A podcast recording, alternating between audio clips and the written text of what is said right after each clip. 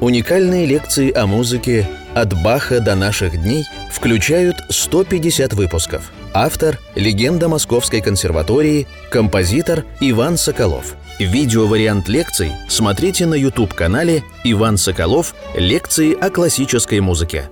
Здравствуйте, дорогие друзья! Мы начинаем 44-ю лекцию на тему Шуберт. Э, лекция из цикла композитор Иван Соколов о музыке. Я рассказывал о э, Бахе, Гайдне, Моцарте, Бетховене. И вот в прошлой лекции мы э, дали такую общую характеристику. Я немножко играл Шуберта.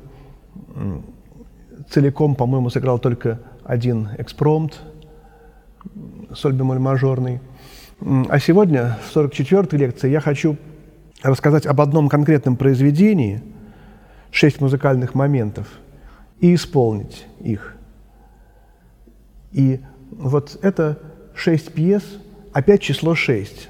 Вспоминаем шесть английских, французских сюит, вспоминаем это число, что оно значило у Баха. Значит ли оно то же самое у Шуберта? И да, и нет. Конечно же, он знал про эту традицию, потому что она только что вот недавно еще начала отживать, еще у Бетховена были шесть квартетов, опус 18. Вот. Но как бы то ни было, э, в июле 28 года эти шесть фортепианных пьес публикуются. Они очень необычные для Шуберта. Это уже действительно романтизм. Может быть, ранние сочинения фортепианные Шуберта еще как-то можно было назвать как-то переходными от классицизма к романтизму. Здесь уже чисто, чистая романтика, чистое, э, как вот мы сказали, проникновение в тайны своей собственной души, размышления о Боге в себе, о том, какое значение имеет Бог именно в композиторе. И, конечно же, исповедь. Это шесть лирических исповедей – музыкальные моменты. Они писались не в 28 году, а, видимо, раньше. Предполагают, что самое, раньше всего написан третий знаменитый музыкальный момент фа минорный, который, кстати, в первом издании называется «Русская песня» или «Русская ария». Почему неизвестно. Так же, как и шестой, называется «Песня Трубадура». Почему Трубадура? Какая-то удивительная атмосфера во всех шести. Конечно, преобладает здесь созерцательно, тихое, умиротворенное настроение. Никакой техники нет, никакой виртуозности практически нет. Хотя и в четвертой, четвертая, пятая, четвертая и пятая пьесы довольно трудные технически. Четвертая очень баховская, пятая с этим характерным ритмом скачки, э, лесной царь. Ну а первые три действительно очень созерцательные. И шестая. Вот начало первой. Какой-то зов. Мне представляется э, воскресное утро. Э, в Австрии, в Германии день начинается очень рано. Трамваи начинают ходить в 4 часа утра в таком дневном ритме. Вот. Но улицы пусты, и вот какое-нибудь майское июньское утро, пустая улица, светит солнце, и все напоено вот этим молитвенным настроением, как писал Тютчев, и что-то благостное слышим, как дней воскресных тишина. Вот это дней воскресных тишина в этой до-мажорной пьесе, безусловно, слышится. И вдруг, как будто где-то в подворотне – какой-то забытый щенок. Или, или сам Шуберт, который мучается от того, что он в этом мире лишний, он в этом мире маленький, брошенный и никому не нужный. И вот конфликт между этими двумя началами, божественным, прекрасным мирозданием и маленьким личным, так сказать, несчастным, страдающим человеком этой пьесе – во второй то же самое. Начало аккорд. И вот эта, красота этого аккорда настолько божественно, что его изменения какие-то по высоте, они даже не важны.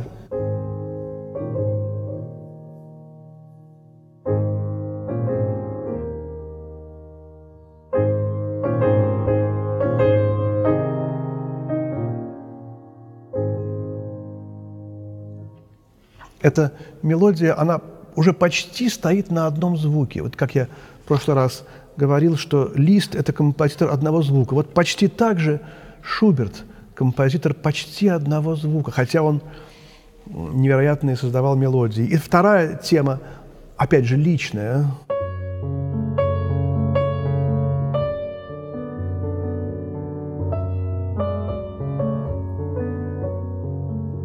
тоже контрастирует с этой темой.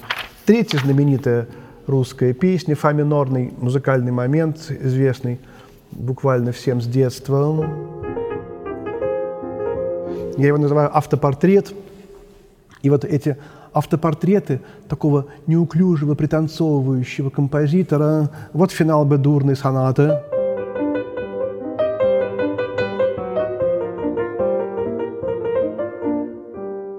А вот последний экспромт фа минорный.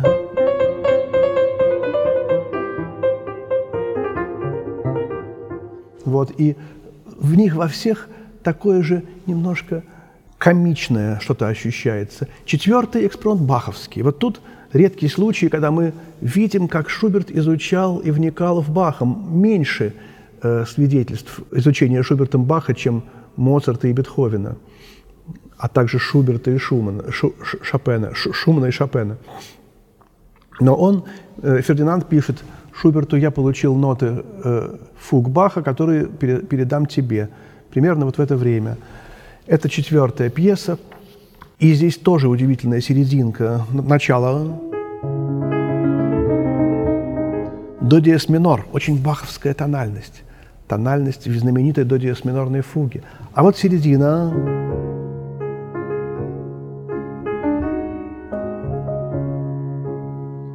Успокаивающее, умиротворяющее и как-то вносящее какой-то колыбельный характер в это беспокойное движение шестнадцатыми.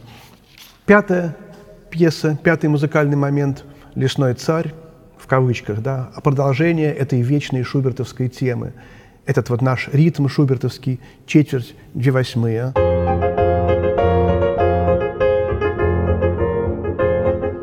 Скачка. Жизнь – это скачка, жизнь – это безостановочный бег времени. И, наконец, шестая песня Трубадура, так называемая абсолютная молитва, абсолютное какое-то единение с Богом, и вместе с тем здесь нет ничего почти церковного. Это очень светская пьеса. Это Бог в мире, Бог в душе человека, Бог на улицах маленького австрийского городка, Бог, может быть, в лесу, на природе, даже, может быть, в какой-нибудь таверне. Ощущение Бога присутствия везде. И вот э, я никогда не забуду, как эту шестую пьесу играл Рихтер. Он играл со всеми повторениями, и двухтысячный большой зал консерватории, э, замерев в тишине, внимал этому э, священнодействию. Итак, шесть музыкальных моментов Шуберта, опус 94.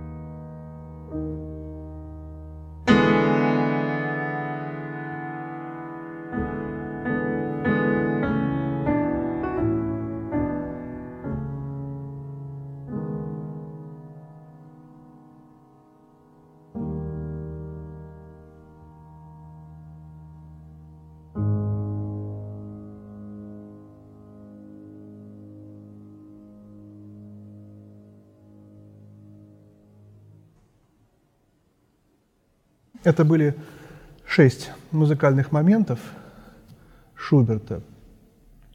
Вот когда я играл, думал о том, опять же, о связи с Бахом.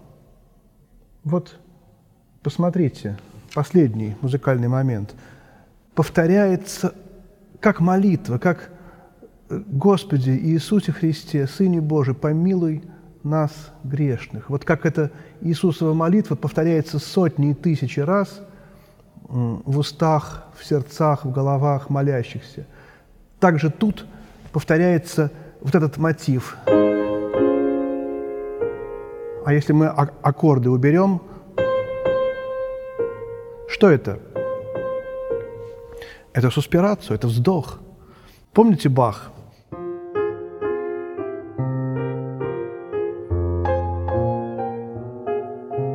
Фа минорная прелюдия и многие другие, круцификсус из э, Мессы.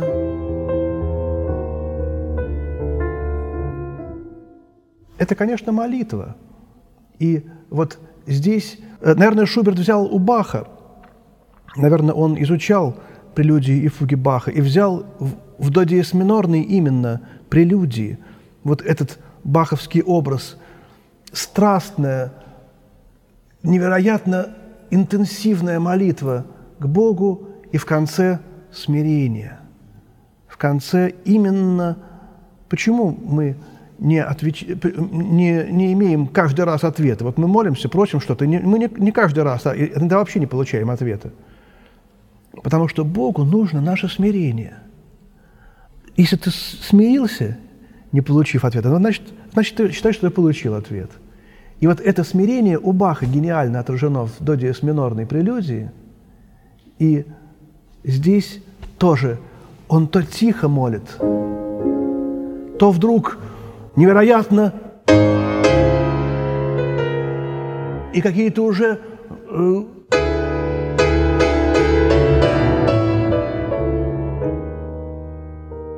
какие-то уже прямо неистовые взывания, но ответа нет – как бы нет.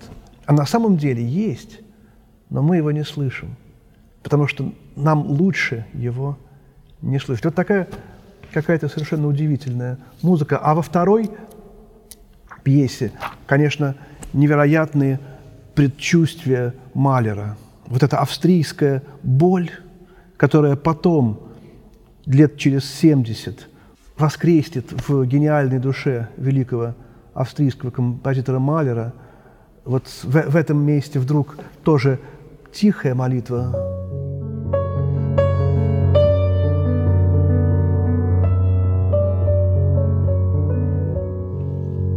И вдруг во второй раз она проходит